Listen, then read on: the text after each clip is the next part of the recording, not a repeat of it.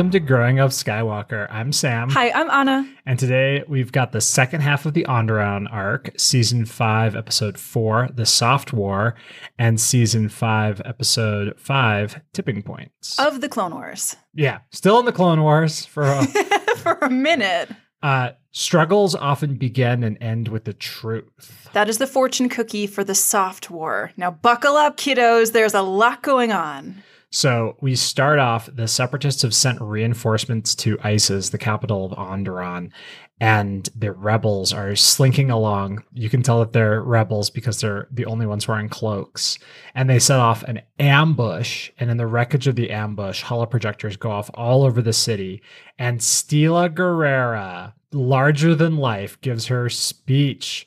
Do not be afraid, brothers and sisters. We mean you no harm and they are going to reclaim their sovereignty under the rightful king, King Dendup, which is kind of a dumb name.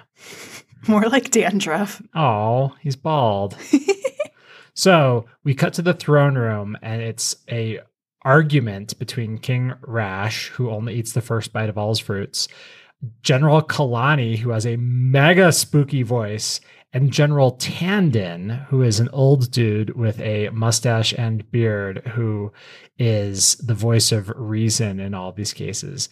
And they reveal to the king that Lux Bonteri is part of the rebel movement, which lends it some legitimacy because Lux Bonteri is the son of the deceased senator of Onderon.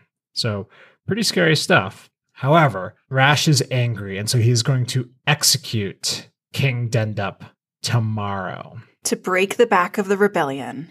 So back at the rebel bar, they're sitting fighting over what to do, and the pl- Steela's plan is to rescue the king during the execution, which is going to be a nightmare because it's a huge crowd and there's going to be tons of guards.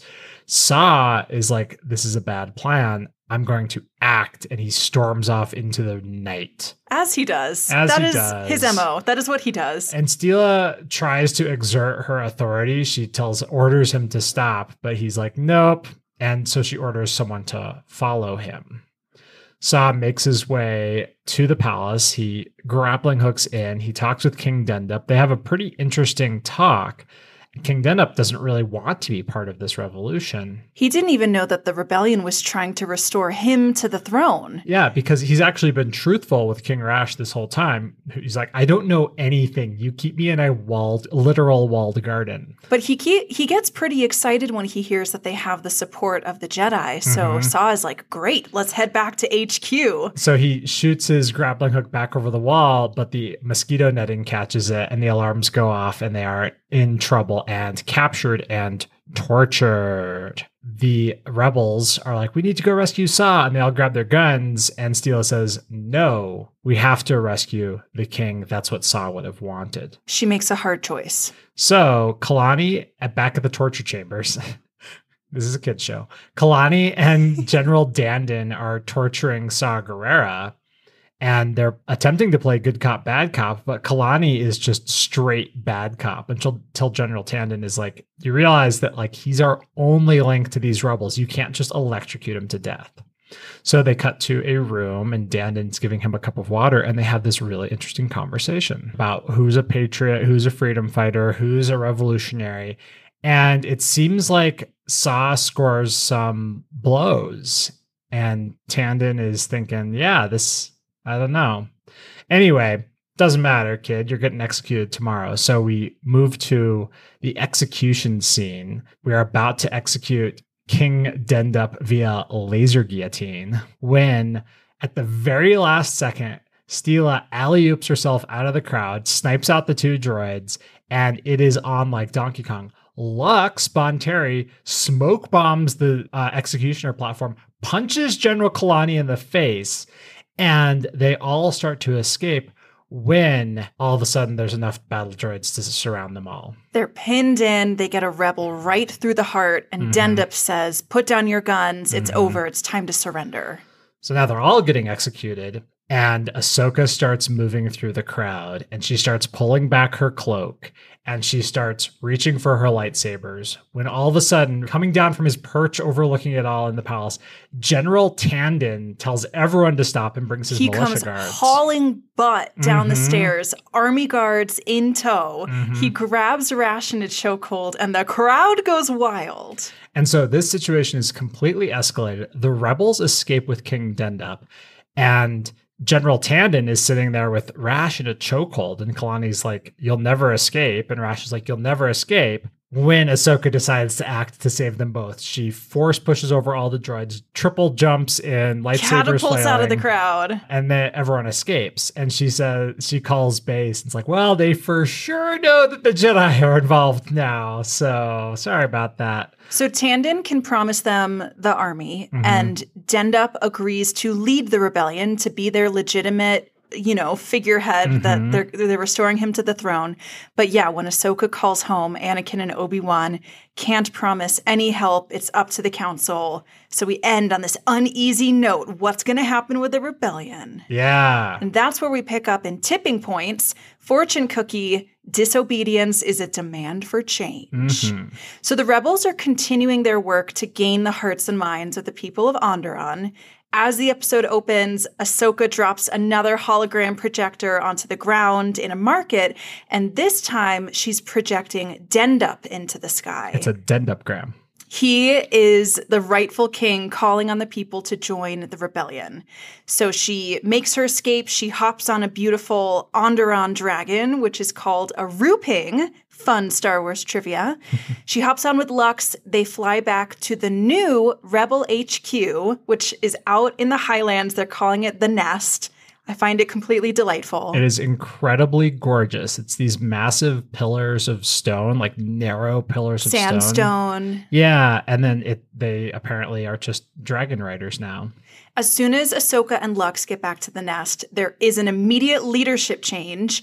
Dendup hears the reason of Steela saying, We need to bring this war out of the city into the wilderness, and he promotes her to commanding general rather than Tandon. And Tandon's like, I will serve in this capacity, which is Mhm. interesting. She celebrates by making out with Lux. Mhm. And then she has no time for drama. She directs the troops to the battlefield. They are ready to go to war. Back in Onderon, back in Iziz, King Rash is feeling the tide of this war tipping against him. Mhm. But Kalani is like, don't worry, we're going to send these separatist gunships out to the mountains. They're going to attack the rebel nest. Everything's going to be fine. These HMP gunships are UFOs with mean They look like flying saucers. Yeah. And they have because Kalani has such a low robot voice. The dr- fact that these big drones have a slightly higher voice amused me. Yeah, let me say they might look like flying saucers. That does not make them any less terrifying. this Yeah, is a legitimate scary. threat. So, back at the Rebel HQ, the nest, Steela and the rebels are ready. And as soon as the separatist droids start marching on them, they begin the Battle of Onderon. hmm So at first, everyone is playing to their strengths, and they're getting hit after hit on the separatists. Saw is commanding this, you know, death from air force on Ruping back. He's slinging explosives onto the columns of battle droids.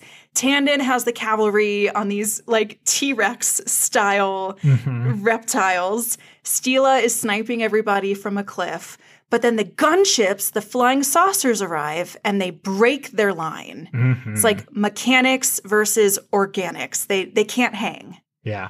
So Ahsoka calls home, begging for reinforcements again, but Obi-Wan stays firm. The Republic and the Jedi can't get involved. This is an internal job. hmm And then Anakin says, hmm, who do we know with a bunch of missiles lying around and no allegiance to anybody?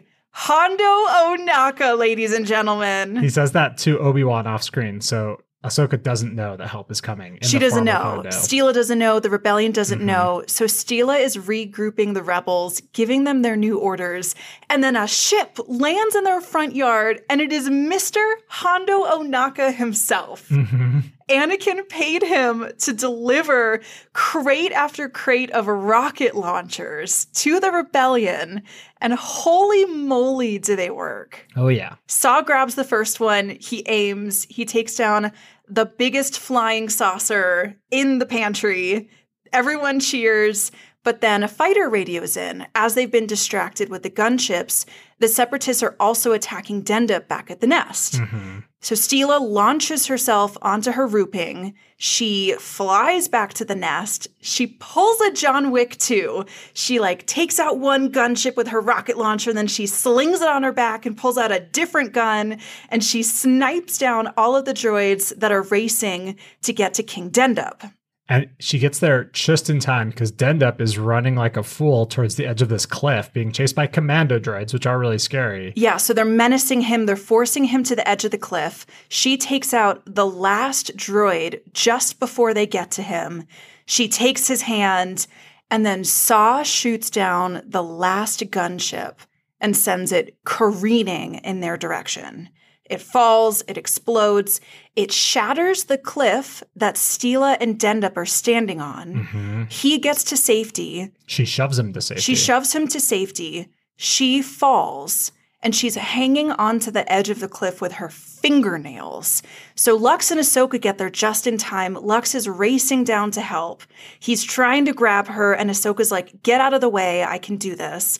She lifts Lux clear, Mhm. puts him gently down on the rock, and she's she goes back to grab Steela. Steela is in mid-air, but that fallen gunship has a little bit of juice left in it, and it aims, it hits Ahsoka in the shoulder. She loses her focus. Steela falls to the ground below, Mhm. smashes her body on the rocks, and dies.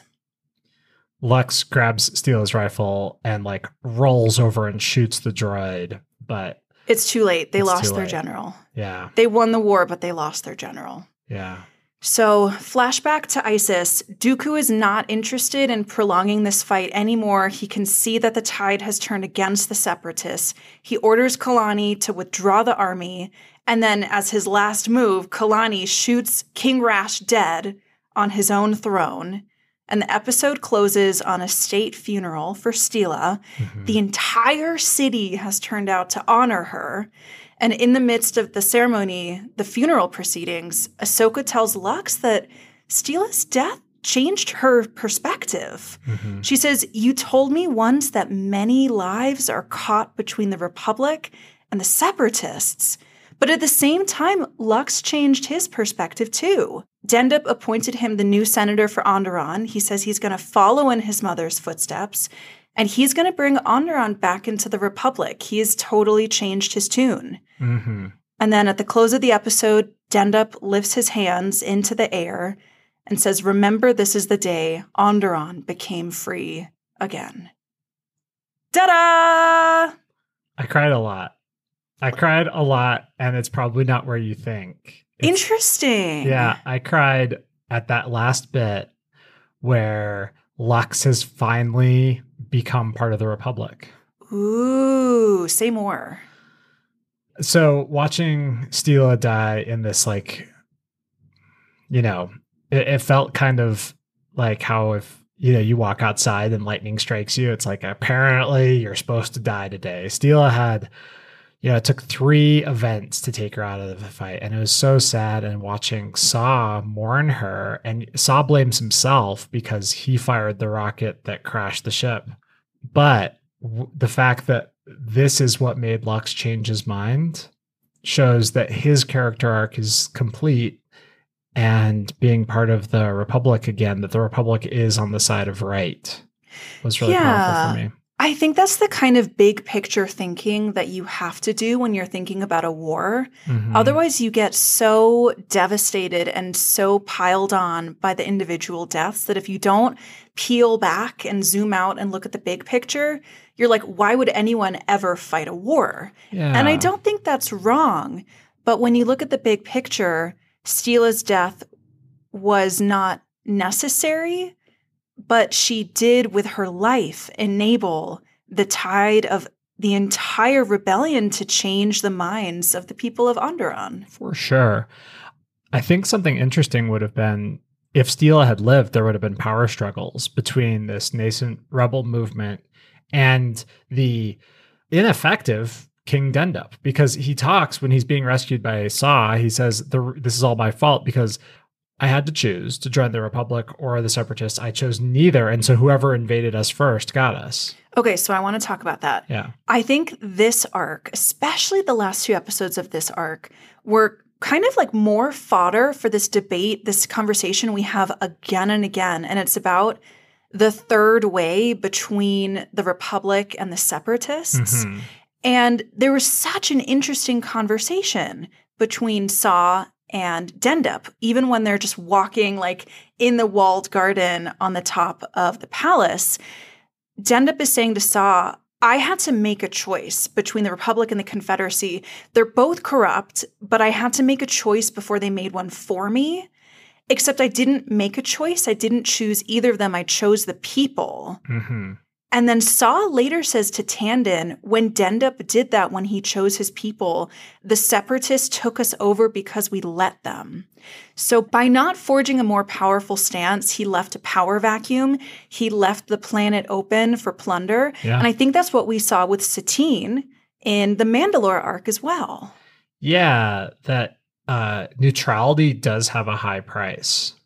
It does have a high price. You have to be willing to pay it. I think you also have to have a plan B, Mhm. which is that even if you're choosing neutrality, you're not choosing pacifism, you're willing to fight back.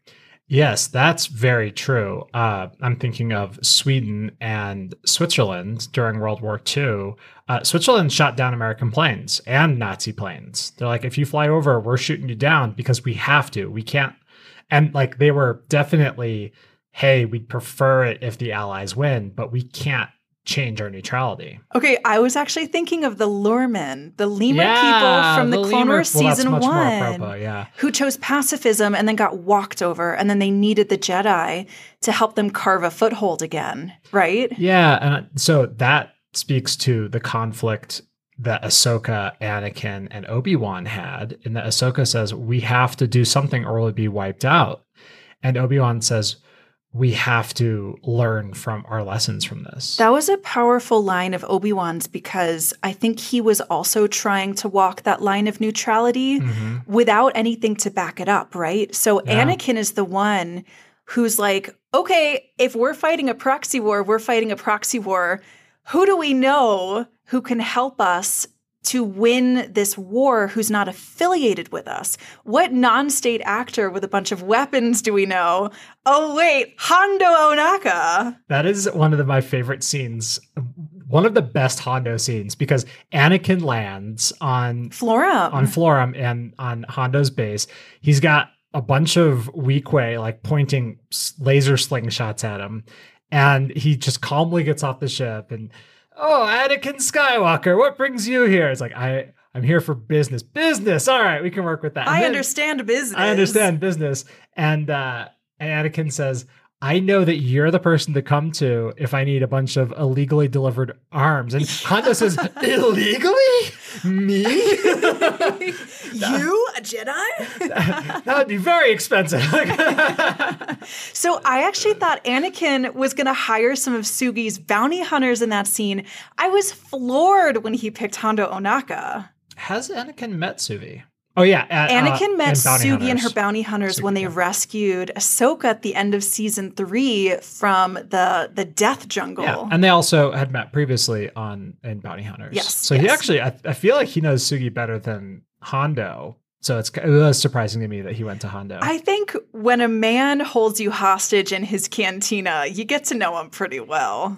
also, you know, when he was in that cantina, he's like, you know, there's probably a wall marked illegal explosives, do not touch. Like Anakin's looking over. He's like, "That's going to come in useful in four seasons." So, Oh. what Anakin did, I thought was so clever. It was minimalist. It was effective. Rocket launchers are powerful, but they only need one person, right? They're portable. They came in via a neutral party. Like, I see now why so many countries choose this thing of using a non state actor to fight their proxy war. It's really smart. It's hard to trace. It's really effective. uh, it's cheaper, and it's cheaper for the reason that Obi Wan wants this to be cheaper, and the Jedi Council, in that the real coin you have to spend as you know, a culture in war is your soldiers, but that means the will of the people. Yeah. And if you you might have all the money in the world, but you have a limited amount of will of the people no matter what. Yeah. And so Obi-Wan is like, yeah, we can't actually spend more Jedi because I can't get the council to send sign off on like bringing another front into this war. Also, depending on the the way this works, the front lines of the war may be such that Onderon would open a salient or something where it now it's something that has to be defended or maybe it's just not an area that the republic had any fleets so they couldn't do it without and, and this is what uh dooku says too he's like i can't actually like take over this planet without spending more resources than i'm willing to Right. The the rebels are dug into the mountainside. Mhm. It's going to take time. It's going to take more reinforcements. We have all the money we need, but is this a lost cause? Like when Dooku ran the numbers, Mhm. I think A, he didn't think it was worth it. And B, this is how he punishes people who let him down. He's like, You had one chance to impress me, you failed, and now you die by super tactical droid. yeah yeah That is Dooku's entire jam.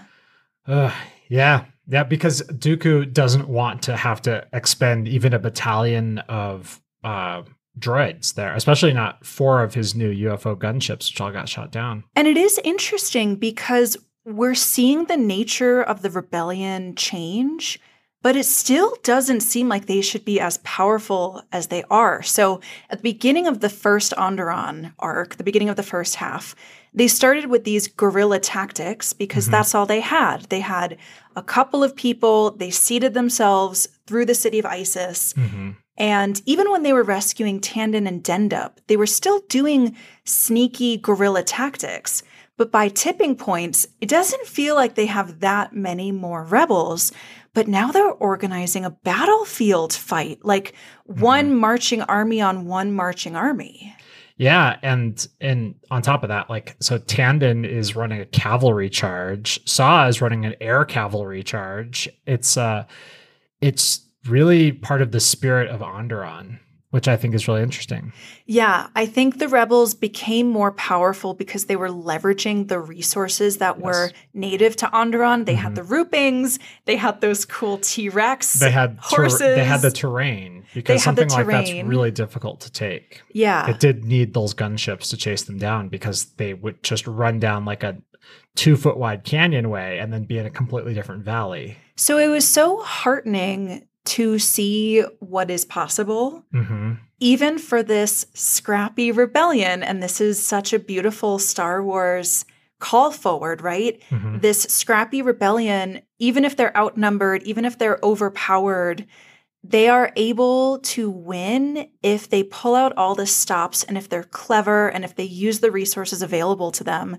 They can still overcome this larger force to the point where Dooku's like, this is not worth it to This me. venture is no longer profitable. Yeah, exactly. Uh, I draw a lot of parallels as a call forward to the current uh, Ukraine war Mm. because the magic sauce that the Ukrainians have is the Javelin missile, which is an extremely advanced American missile, and also the uh, uh, there's some very cool Swedish missile that they're using as well, which is ironic because Sweden is an ostensibly neutral country. They manufacture arms out the wazoo and sell them, and if you were to try to invade them, they'd be like, "Do you want to learn how good our arms that we export are are compared to our local arms?" Hashtag very Mandalore. Yeah, yeah. But um, in Ukraine, despite being exceedingly outnumbered by Russian forces, the javelin is a, a, a marvelous equalizer because you can take out a tank from two kilometers away very reliably. Here's what the people of Ukraine have that I'm not sure the people of Onderon have, because I, I love this comparison. The people of Ukraine have this righteous fury Mhm. and a legitimate leader, Mhm. and all of these forces and international support, everything's bolstering them against the Russians, Yeah. right? At this time of recording in May 2022. But the people of Onderon, I think, had a stronger leader when they were fighting for Steela. As soon as Dendup becomes the face of the rebellion, I found myself wondering is this the guy you're dying for? Yeah. So because he let himself get taken over and taken alive, not made a martyr. All these things, you know, he didn't seem like he was trying very hard. Dendup was passive. Mhm. He let the separatists sweep in. He thought he was making a stand by choosing nothing, but really he was leaving them open to infiltration and Confederate supremacy, right? Yeah. He can't defend himself. He's this frail old dude. He's like running away from these commando droids. It's because he eats the whole pear. Rash Rash eats one bite. If you he want to be a himself king, hungry. you got you got to eat just one bite of each fruit. You got to be throw it away. living on the edge. he Dendup wouldn't even get looped in with the rebellion until they literally saved his life. He's this Mhm. old white guy. And I'm like, this is the leader you want to stand behind? Yeah. Steela would have been a better queen. Yeah, that's why she had to die. You know, because otherwise it would have been an Mm. interminable civil war. I'm reminded of the American Civil War after Lincoln was assassinated. Then his vice president, Andrew Johnson, became president, who rolled back all of the Reconstruction efforts, which led Mm. to the Confederacy of States having an imprint on the world today, despite the fact that it was around for less time than the Backstreet Boys, you know? So it's like. oh god, that's horrifying. I mean, the Confederacy was around for less time than people go to high school. And it was, it still has an imprint on the US today because all the things necessary to build up the South after the Civil War were rolled back by Johnson. And so you had a weak leader follow the war leader who died tragically. so that's the flip side of hearts and minds, right? Yes. Hearts and minds don't always work the way you want them to. Yeah, because you're going to, I mean, this is where the loyalists versus the revolutionaries purges begin. And this is why revolutions are so nasty. And so the fact that this revolution all just turned out kind of okay is odd because this is the kind of thing where you have secret police, families disappearing in the night because you need to have ideological purity after this. Otherwise, it's going to flip flop back and forth over and over again. So here's my headcanon. hmm my head headcanon, and this is totally wildly unsupported by anything, but this is what I'm sticking to. My head headcanon is that by the end of the first half of the Onderon arc, when King Rash holocrons Dooku and he says, we need more reinforcements. He's like, oh, don't worry. Not only am I going to send you more reinforcements, I'm going to send you Kalani, the super Mhm. tactical droid.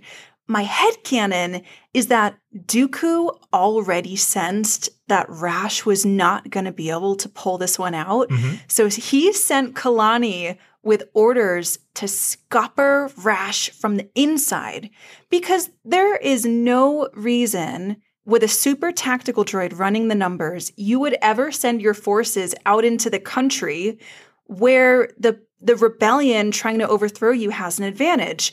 The logical thing to do is to hole up in your city to use citizens of Iziz as sh- living shields. hmm I mean, that's what Tandon said we they should do. He's in the third episode. He said we need to use the the militia because the rebels are only attacking droids. Yeah, absolutely. So you you hole up, you go to ground, you make the forces arrayed against you come to you. Yeah. So I think the reason that it ended so neatly is obviously because this is Star Wars, it's a kid show, we Mm. needed a victory, we needed to set bigger things in motion, and that required a perspective change for Lux and a Mhm. win for this rebellion. But I love the idea that Dooku was like, this guy's a ding dong. Like, let's just cut our freaking losses. You know, in the previous Onderon arc, I talked about how this might be some example of a wild hair of Anakin's prescience. Because if Onderon is a meaningless planet amongst all these planets, and he sent himself and his, you know, a favor to Hondo and presumably a bunch of spice or whatever Anakin used to pay for those rocket launchers as part of this thing to like I need to instill the seeds of rebellion because I need people to have that fire within them hmm for however many years down the line, if Palpatine was like, okay, I need to snuff the fires of this rebellion, and the best way to snuff the fires of rebellion is take the oxygen out of the room and make it so the rebellion just wins. Ooh.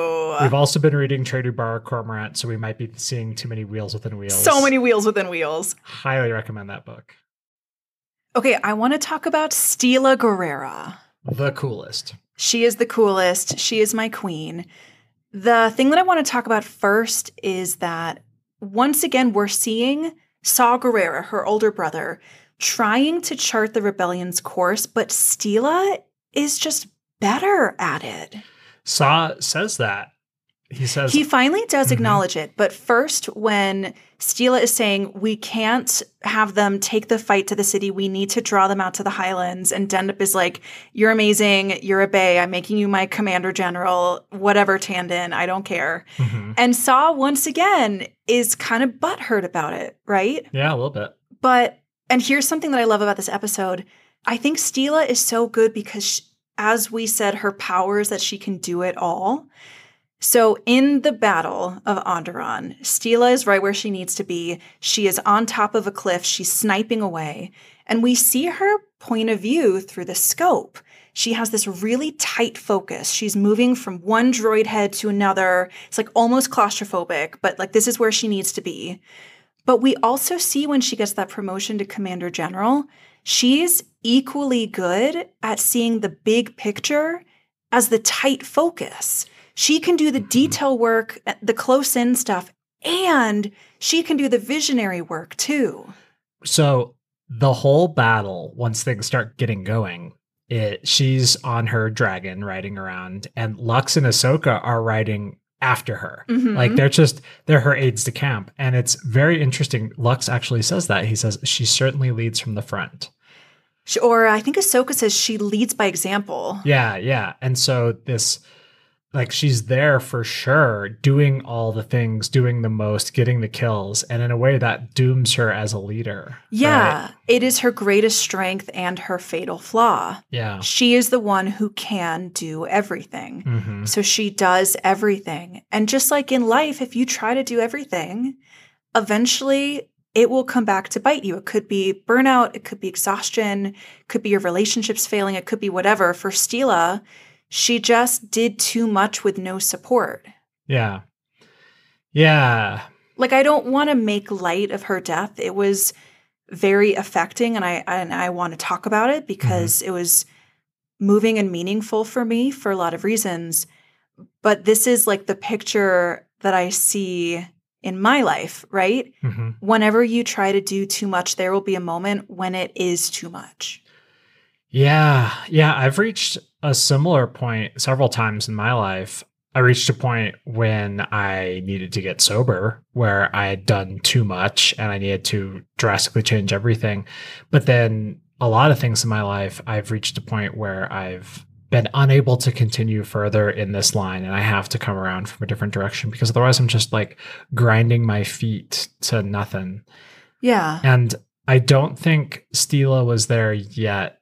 I think what we were seeing was the trope, the myth of the hero who dies young after like co- like winning. I mean, it's almost um it's Alexander the Great, right? Who got as far as anyone has ever gotten and then died of a nosebleed. Mm, yeah. Something so preventable and like so almost not comedic, but like ironic Yeah. in the tragedy of it. because you would have expected them to die nobly in battle or at like a ripe old age. And in a way, dying young heroically is a better end.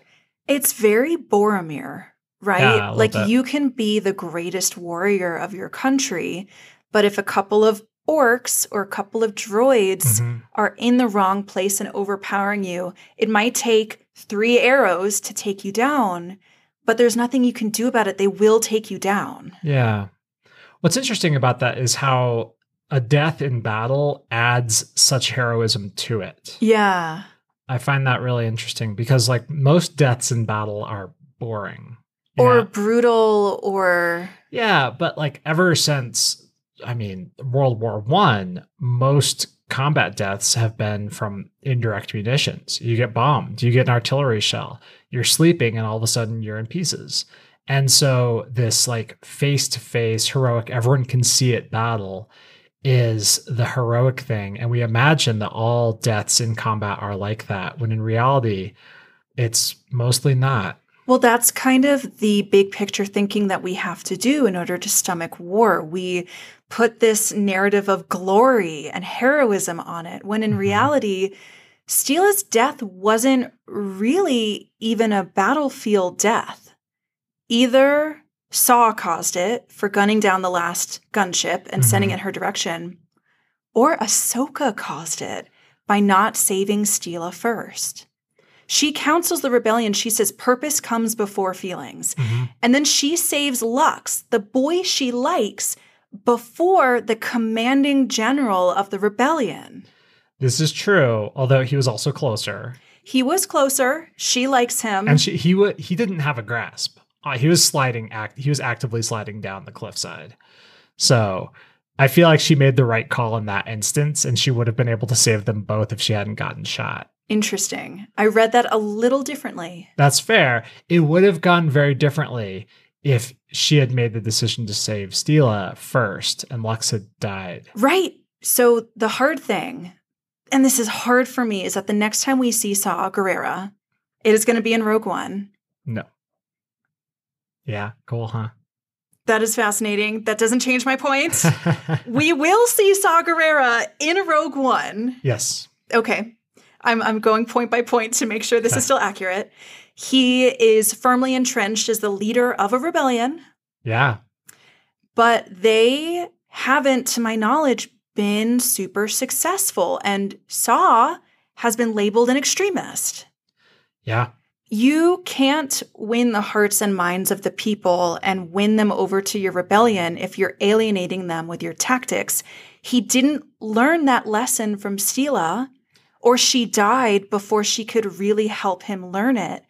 So he didn't learn the right lessons, and, and years, decades later, Mhm. he's not been successful. What's interesting is that is what General Tandon was telling Super Droid Kalani. Ooh, yeah. because he's like, you can't just torture people to death and rule through fear. I'm surprised that your circuits don't allow that. Your programming doesn't allow that. It's unfortunate you cannot calculate a different approach. Yeah, totally. Totally. So things would have been very different if Steela had survived. And we don't know that they would have been better, Mhm. but it's possible that they could have been better.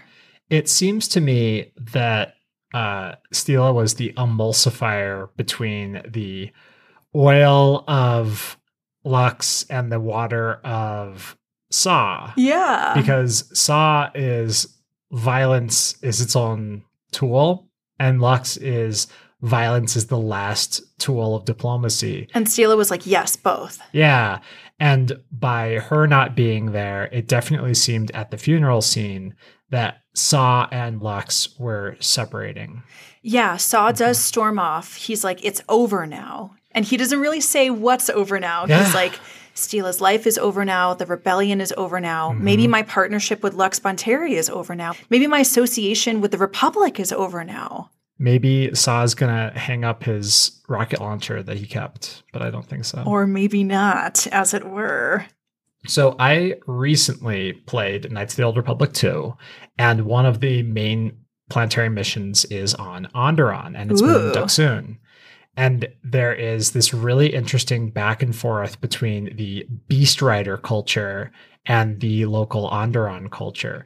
And at some point, you have to make a decision whether you're helping out the uh, more pro Republic side or the more pro local control side. No matter what you do, you're counseled that Onderon is losing a part of itself, a part of its history. Mm.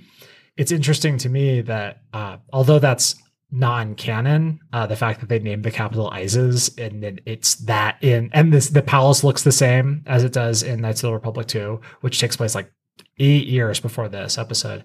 So they took a lot of touchstones from it. This idea of uh, absolutely wild Highlands jungle culture and a big city surrounded by walls, the difficulties moving back and forth is such a cool story to tell and can really it's the fantasy of Star Wars and I love it. Mm. Also, the aesthetics over the course of this arc, but especially in tipping points, were So really clever. Not only were they beautiful, they were clever. Mhm. In the beginning of the first arc, we more or less see Onderon like it's supposed to be. It's colorful, it's beautiful. Even Iziz looks pretty ordinary. Like Mhm. it's crawling with droids, but it looks like this lively town. And dinosaurs. There are dinosaurs everywhere. But by tipping points, everything is sooty and gray, and there are gunships swooping overhead, and there are columns of super battle droids marching through the streets. It is a city at war. Yeah, there's uh, burning buildings. You see Yeah. smoke all throughout the city. Yeah. So not only were the aesthetics completely gorgeous, Mhm. but also there were these color palette changes and these dynamic and environmental changes where you're like, okay, I can see how people are getting afraid and getting desperate and ready to end this like hold that this war has on their city. I made an especial note also of the faces of each of the players in this game Mm. because, for example, when Steela runs over to smooch Lux Bonteri and then uh, Lux pops on his dragon and Ahsoka punches him in the shoulder, she's like, "You sly dog." Uh, I was expecting like a single moment of something yeah. from Ahsoka, and I didn't see it. But yeah. the whole thing was telegraphed so clearly. Her her smile had this like at least ninety eight percent genuineness to it. 98% megawatts, Yeah. but missing a little bit. I mean, maybe, but the uh the ability to see that in everyone's faces and the sorrow at the end, even uh Anakin looking very serious in the holocrons the whole time. The artistic style of this arc is absolutely beautiful. I noticed it actually most when Ahsoka says to the rebels, purpose must come before feelings. Yeah. And Lux gets this look on his face, and I think we would use the word stricken, Mm, yeah. like grieving. And I found myself wondering what that phrase meant to him purpose must come before feelings. Mhm. Because this is after there's a really interesting moment when Steela brushes him off. He comes to her, she's trying to plot the heist of saving Dendup from execution. Mhm. And he's kind of hovering just outside of her peripheral vision. And she says, Please don't look at me like that. Mhm. Not only is that what Padme said to Anakin in Attack of the Clones, I picked up on that immediately, Mhm. but Lux really takes it to heart. He He, gets a similar look on his face and he starts going off with Ahsoka.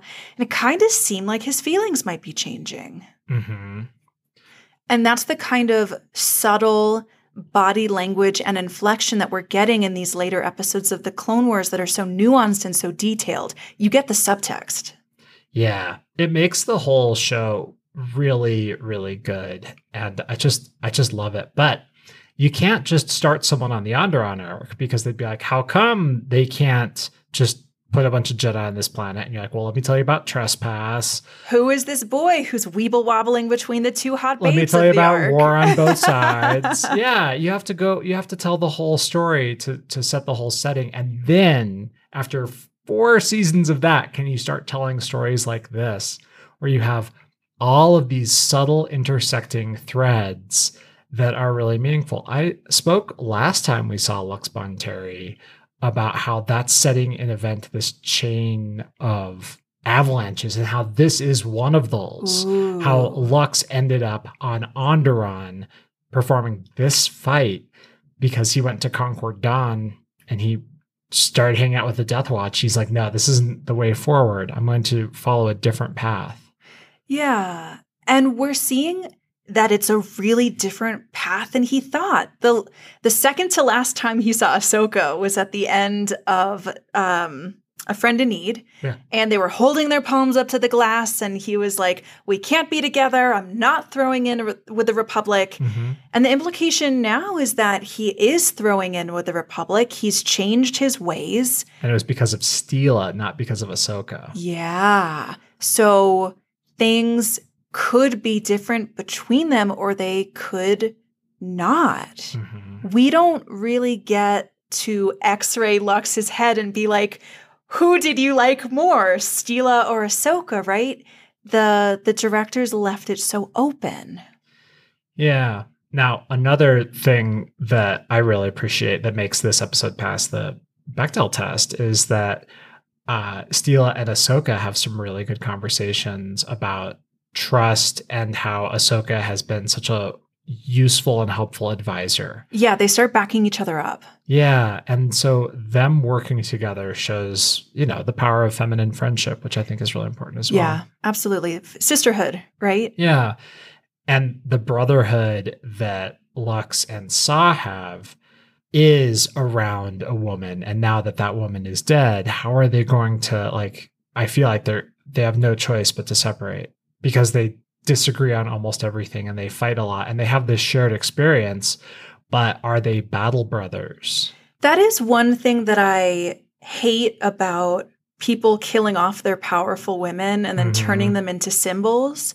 They turn them into symbols. They essentialize them. They boil them down to their actions or their deeds or their words. But then you inevitably, this is how history works, you forget the real woman who is behind these things. Mhm. So Anakin even says something like, her spirit will be a powerful totem or token for them in the future. Yeah. And I'm like, yeah, but I think they'd rather have the woman. I think they'd rather have the general than this symbol that you can kind of like twist with your narrative and turn her into whatever you want her to be. You know, that's an interesting thing to think about. Would you aspire to be a symbol remembered forever, or would you aspire to be a person known for just the rest of your life? Yeah, absolutely. There's a saying that everyone dies twice first when you actually die, and the second when the last time someone thinks of you.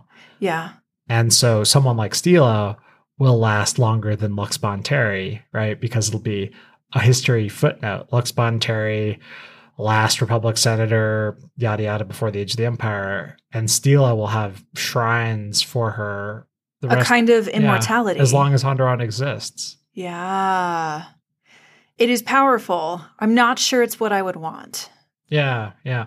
I I am in a different camp. I struggle with uh meaning in my life because I want to be a symbol. And it's like that I guess it's how I was raised or how I was taught or how I was inculcated as a child to believe that that's more important.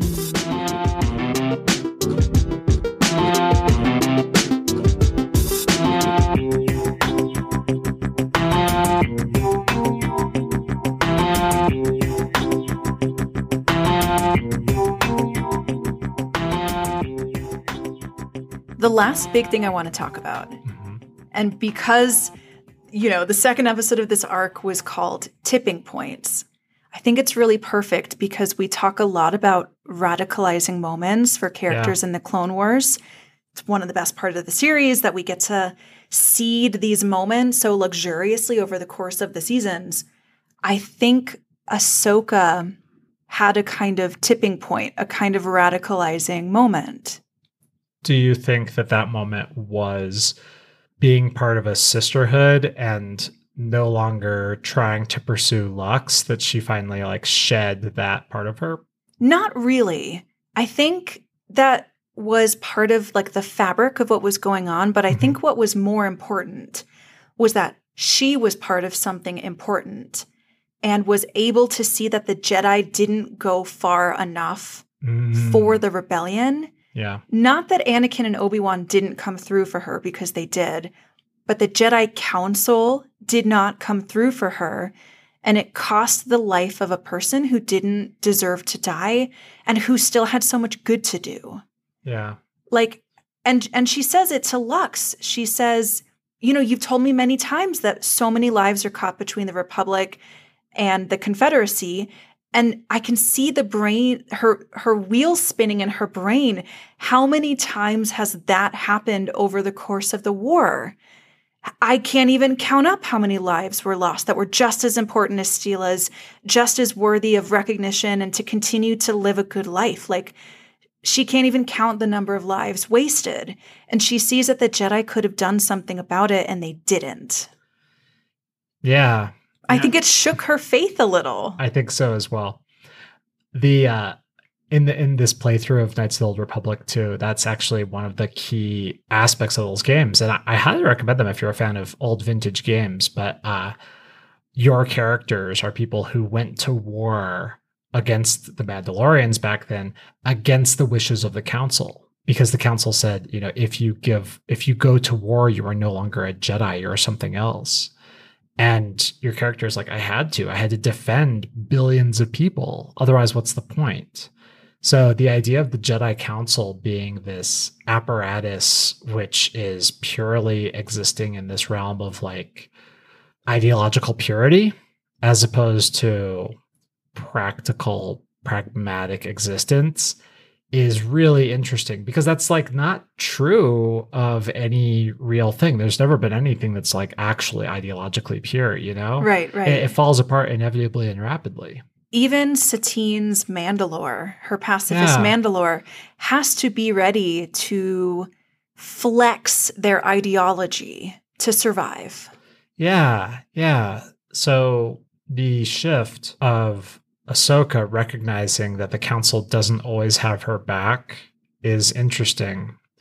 One of the big themes of the Clone Wars is that Ahsoka follows such a similar path to Anakin, but ends up in Mm. such a different place because you know you don't have Darth Soka. So how does how does this all occur? And this is one of the important moments. Not as important as some coming up soon, but Sam dangles the carrots. yeah. I'm ready, Sam. Yeah, We're well, almost there. we're we're putting out these episodes as fast as we can. So the last Ahsoka thing I want to say is just the little grace notes that she got in this episode, in, in this arc, were so fabulous. Like Mhm. that moment when she punches Lux's shoulder is great. Yeah. Love that. There's a moment when Hondo delivers the rocket launchers and then yeets himself out of the oh, stratosphere. Oh, would you look at the time? Time for me to go. Yep, yep, yep. And then she just like casually slings two rocket launchers across her back in one move. And I was like, holy moly, Commander Tano. Like, whew, you gotta have some compassion for the for the audience. Fanning myself. yeah. Despite the fact that she's not the main character in this arc, it is an Ahsoka arc, which I appreciate. Yeah, yeah. Is it that time? It's time for Baywatch. It's time for Baywatch. It's time for Baywatch. Baywatch.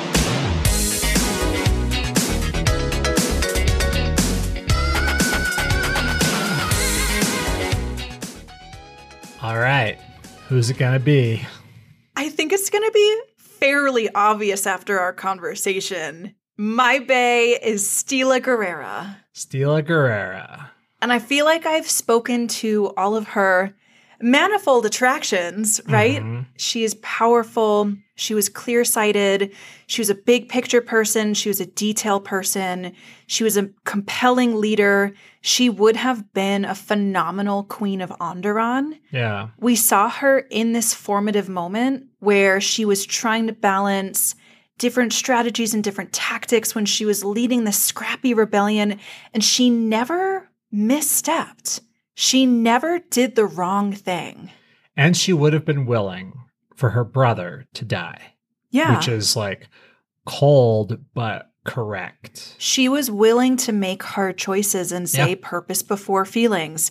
King Dendup, for our purposes, is more important than my brother. Yeah. And I think we didn't even talk about that enough in the episode and how incredibly difficult that would be, and how we don't even see rebel generals in the future able to do what Stila was able to do. So it's Steela Gerrera, her torch burned so brightly, it was Mhm. snuffed out too soon. And they might be memorializing her in Iziz, and we're going to memorialize her on the Baywatch Power Rankings. so there. Who's your Bay? uh, I'm going to go with Ahsoka. Interesting. I think Ahsoka is very cool in the second half of this. Her character growth, as far as learning detachment, learning detachment and trust, and that she's like, yeah, the the Jedi aren't helping. I've been told to skedaddle if things fall apart, and she is still supportive. I think that's a really interesting line to walk, and I think it's very cool that she can sit there and you know she's riding shotgun with Lux on a dragon the whole time, just back and forth, following Steela.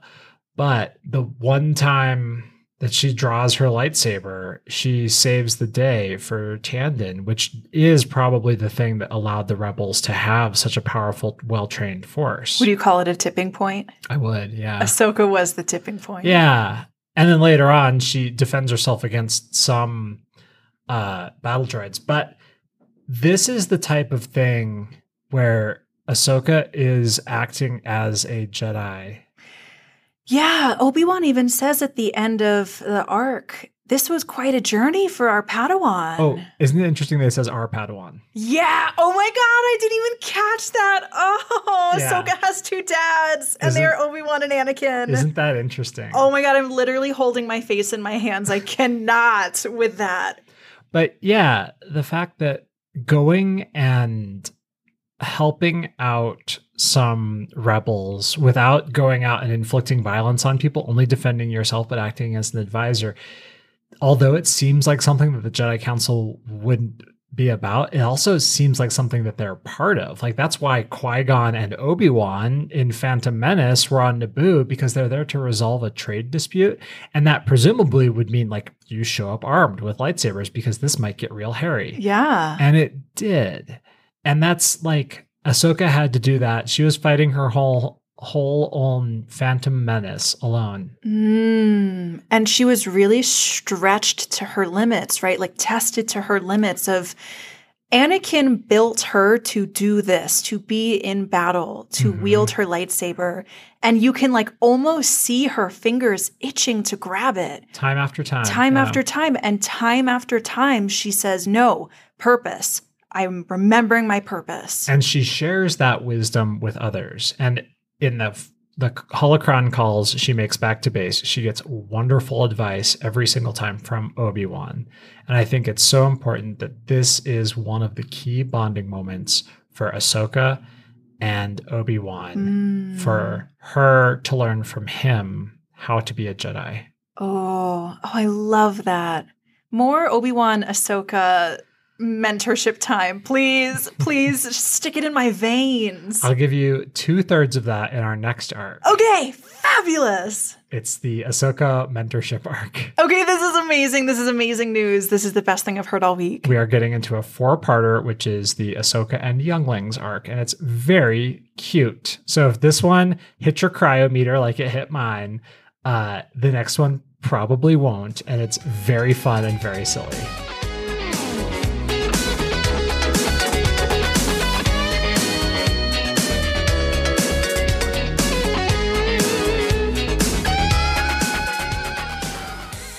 So, next week we are covering the first half of the Younglings and Ahsoka arc. It is the Clone Wars Season 5, episodes 6 and 7. hmm So join us then. Uh, speaking of those Baywatch power rankings, you can find those on our website, growingupskywalker.com. under rankings. And uh, yeah, we'll we'll have those up as soon as this comes up. That was asked of me this week. What are the rankings? You guys are always talking about them, so that's where they are. Handy dandy there on the website. You can also find us on social media. We're on Facebook, Instagram, and Twitter. You can find us on every major podcasting platform. You can listen to us on Good Pods if you like. That is an app that you can download on your phone, and it helps keep us at the top of the film and TV podcast charts and the indie TV and film podcast charts. And we really appreciate your support. And send this to someone who has experienced significant personal growth lately. Ooh, yeah. Or- little, little reward. I mean, that's true of Saw and Ahsoka and Blacks. It's true of everyone. It should be true of you too. Experience personal growth. Are you the person in your life who needs personal growth? we Listen this support you. and we'll see you next Tuesday. bye bye.